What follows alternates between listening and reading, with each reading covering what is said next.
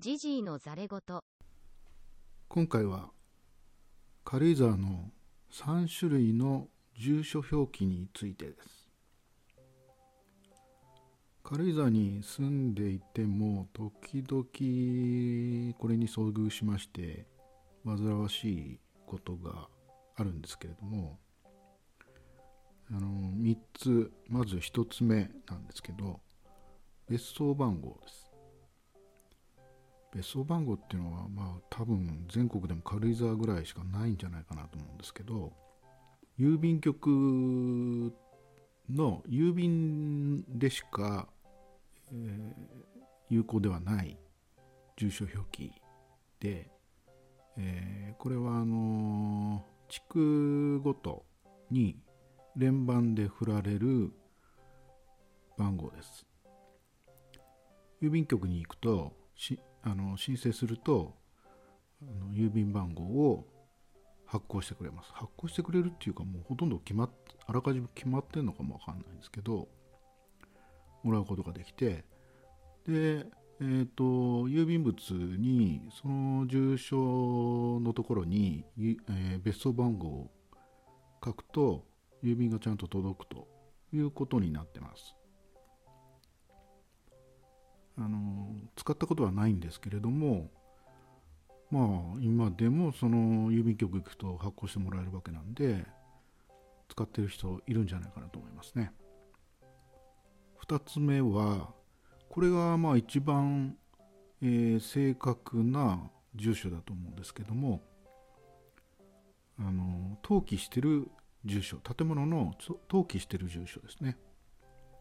地籍とも言うと思うんですけれども住民票で、えー、っと登録されている住所も、まあ、これに、えー、当たると思います、まあ、正確な住所と言っていいんじゃないかなと思うんですね。そして3つ目です。3つ目がですね、えー、その地籍からですね大技とか小技どうしてもその住所を書くときに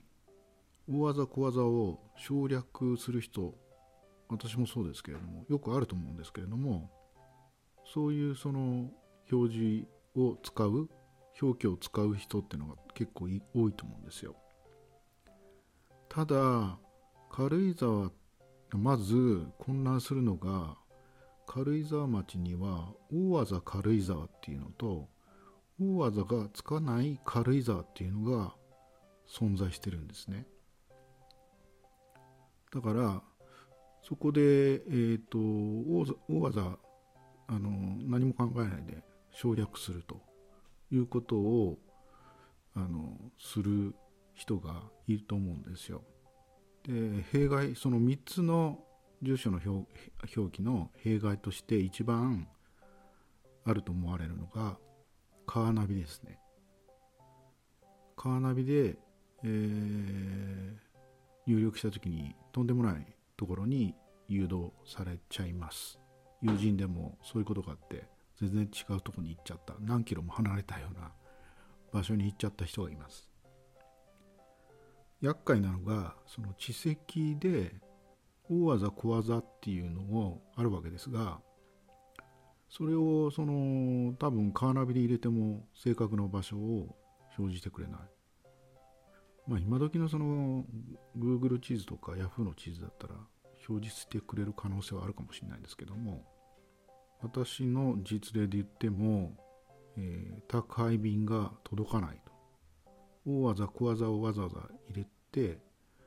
それで届かないっていうのがありましたでその時もそのうちはその別荘番号っていうのを表記してるんですけどそれを見て全然違う住所だと。だと。宅配便の配達の人が配達して、えー、スルーしてしまった。というようなこともありますね。なので、えー、この軽井沢の住所を見た時にこの3種類のどれに当たるのかと。いうところを